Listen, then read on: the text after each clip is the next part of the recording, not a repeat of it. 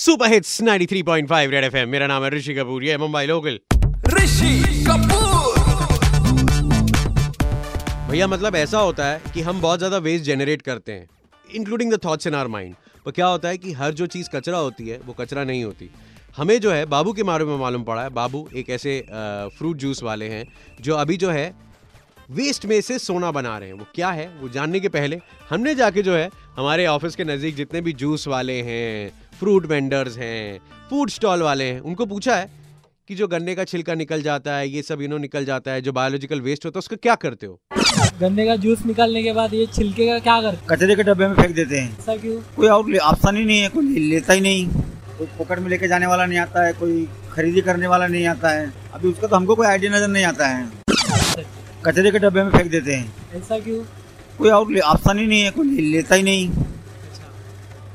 कोई पॉकेट में लेके जाने वाला नहीं आता है कोई खरीदी करने वाला नहीं आता है। तो इसका कुछ हो सकता है क्या मतलब? अभी उसका तो हमको कोई आइडिया नज़र नहीं आता है। वो कचरा गाड़ी में डाल देते हैं। और कुछ नहीं करते। नहीं नहीं और कुछ नहीं करते क्या करेंगे इसको? कोई कोई कहीं कहीं ले जाते हैं ऐसा गाय खिलाने के लिए लेकिन इधर कोई नहीं लेके जाता है कचरे गाड़ी में डाल देते हैं। अच्छा। हाँ गाय और खाती हैं लेकिन इधर नहीं गाय और किसी के पास है नहीं तो नहीं लेके जा रहे। अच्छा दूसरी जगह कहीं कहीं लेके जाते हैं ऐसा। अच्छा। बचे हुए छिलटे का मैं जो पहले बम्बई में बैल था घासलेट बेचने के लिए या कुछ काम के लिए बैल लोग पालते थे। अब वो बैल ना रहने के कारण अभी ये कचरा गन्ने का कचरे के गाड़ी में डाल दिया था कचरे के डिब्बे में। इसका अभी कोई ज़रूरत अभी कोई लेता नहीं। पहले लोग लेते थे कचरे का बैल के लिए। अभी बैल ना रहा है, नहीं बम्बई में तो क्या लेंगे? तो अब ये कचरे के डब्बे में फेंका जाता है। नहीं, लेकिन बाबू ने इसके बारे में सोचा कि भैया इसका कुछ किया जा सकता है। इनफैक्ट किसी ने उन्हें ऐसी सलाह दी जिसने उनकी ज़िंदगी हमेशा के लिए बदल दी।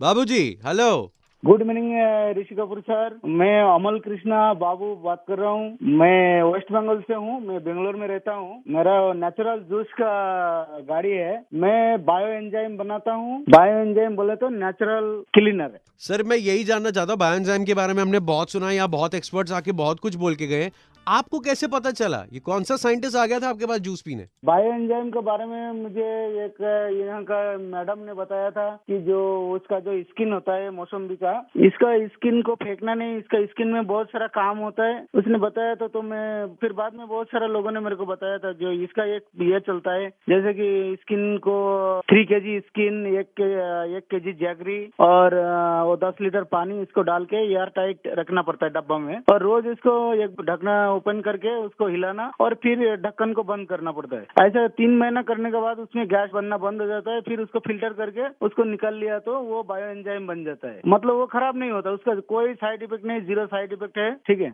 अच्छा मुझे लगता था कि आप सिर्फ़ ये बायोएंजाइम बना के अपने लिए यूज़ करते हो या या as an experiment as a शौक बना रहे हो बट अभी आप दोनों बेचते हो क्या? जूस भी बेचते हो, बायोएंजाइम भी बेचते हो? फ़र्स्ट लॉकडाउन खत्म होने के बाद ही चालू किया था, फिर दूसरा लॉकडाउन शुरू हो गया तो मेरा माल बिका नहीं था, मेरे पास अभी स्टॉक में बहुत माल पड़ा हुआ है, लेकिन मैं उसको संभाल के रखा है, लेकिन वो खराब नहीं होता है ना वो। जिसको चाहिए जो ये तो ये आइटम ऐसा है कि सबको इसके बारे में पता नहीं है, जिसको चाहिए वो आता है लेता है, लेकिन कोई कोई क्या बोलता है ये, इसका कोई लेवल नहीं है, इसका ये नहीं। लेकिन मैं तो बोलूँगा ऐसे घर में मैं जब से बना रहा हूँ, मैं घर में यूज़ कर रहा हूँ, मेरा घर में एसिड दूसरा जो फिनाइल फिनाइल ये सभी कोई चीज़ हम हमारा घर में ज़रूरत नहीं पड़ता है। क्या सब यूज़ है बाबूजी इस एंजाइम का? डायरेक्ट बा, बाकेट में एक बाकेट में एक ढक्कन डालिए और वो बाकेट का पानी से नहा लीजिए। जो लोग हफ़्ता में एक बार पानी भरता है एक तो हफ़्ता में एक बार पानी भरता है 500 लीटर का ड्रम हुआ तो पाँच सौ डाल देना और बाद बाकी सभी काम कर सकता है। मुँह कुल्ला कर सकता है हाथ धो सकता है आँख मुँह धो सकता है। कोई दिक्कत नहीं है सिर्फ़ पीने का नहीं। पीने से आदमी को नुकसान सिर्फ़ इतना होगा लूज इमोशन होगा। इसमें कोई साइड इफ़ेक्ट नहीं इसके लिए पेट के अंदर जाए तो पेट साफ़ कर देता है। तो तीन चार बार, दस बार, बीस बार लेटिंग भी हो सकता है। मैं कभी पिया नहीं और पीने के लिए मना है। और डायरेक्ट प्लांट में नहीं डालना। डायरेक्ट प्लांट में डाला तो प्लांट मर जाएगा। जो लोग खेतीबाड़ी करता है, मैं तो इसके लिए, इसके बारे में मेरे को बताया गया है कि जो लोग खेतीबाड़ी करता है, उनके लिए बहुत ज़बरदस्त चीज़ है। खेतीबाड़ी में डालने के लिए हज़ार लीटर में सिर्फ़ एक ही लीटर डालना है। आपका घर में छोटा बच्चा होगा, उसको लगाइए थोड़ा हल्दी के साथ, थोड़ा दही के साथ, लगाइए थोड़ा बायो डाल के, उसको पूरा बदन में लगा के नहलाइए। उसका कभी भी घमरिया फंगल इन्फेक्शन होगा ही नहीं, मैं बोलता हूँ। मेरा दो बच्चा है। हफ़्ता में एक बार दही में उसको डाल के मिलाइए थोड़ा, दही डाल के मिलाइए, थोड़ा उसमें हल्दी डालिए, थोड़ा मौसमी का पाउडर, जो बायो एंजाइम होगा तो उसको डाल के एक दस पंद्रह मिनट रख दीजिए और फिर इसको पूरा बदन में लगा लीजिए। लगाने के बाद नहा लीजिए। हज़ारों बीमारी चला जाता है।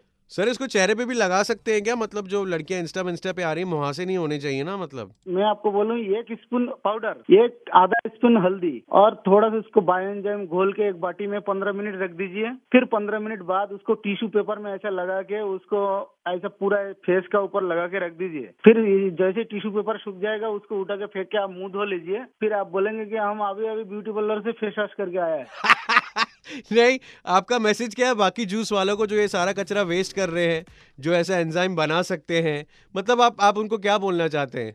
जूस वाला करे, जो लोग घर में मामूली आधा किलो इसके मौसम्बी ऑरेंज जो खरीद के लेके आता है, मैं उसको बोलूँगा कि आप फेंकिए मत। आप बीमारी का, बीमारी को इलाज का मत पीछे मत भागिए। बीमारी को होने ही मत दीजिए। पहले गैस बनते बनेगा, गैस को मत बनने दीजिए तो फिर लीवर ठीक रहेगा तो अगर हम लोग जो भी कुछ खाते हैं खाने के बाद हमारा पेट में जाते हैं। पेट में जाने के बाद उसको न्यूट्रिशन उसको मिलन जो भी है वो हमारा शरीर में काम करता है। लेकिन वो गैस हो गया फिर वो तो बेस्ट हो गया। फिर क्या करता है वो लेटरिन क्लियर नहीं होता और गंदगी बनता है। फिर बीमारी वहाँ से शुरू हो जाता है। फिर किडनी से शुरू होता है फिर दिल में पहुँचे हार्ट का प्रॉब्लम हो जाता है। फिर न्यूरो प्रॉब्लम हो जाता है। मैं बहुत इसके बारे में जानकारी लिया और मेरे को बहुत अच्छा लगा ये चीज़। जिस आदमी ने मेरे को बताया था वो इसको बोला था ये सोने से भी इसका महँगा होता है ये। तू इसको फेंक मत। तू कर, तेरे को चाहिए, मैं पैसा चाहिए, पैसा देता हूँ, बर्तन चाहिए, डब्बा चाहिए, जो भी चाहिए मैं देता हूँ। मैं बोला, हमको कुछ नहीं चाहिए, आप इतना मोटिवेट कर दिया तो मैं खुद करूँगा। और मैं किया। एक ये बाबू है जो इतनी अच्छी अच्छी चीज़ें कर रहे हैं, एक दूसरे वो बाबू हैं जिन्होंने हमें एंटरटेन किया था पिक्चर में वो।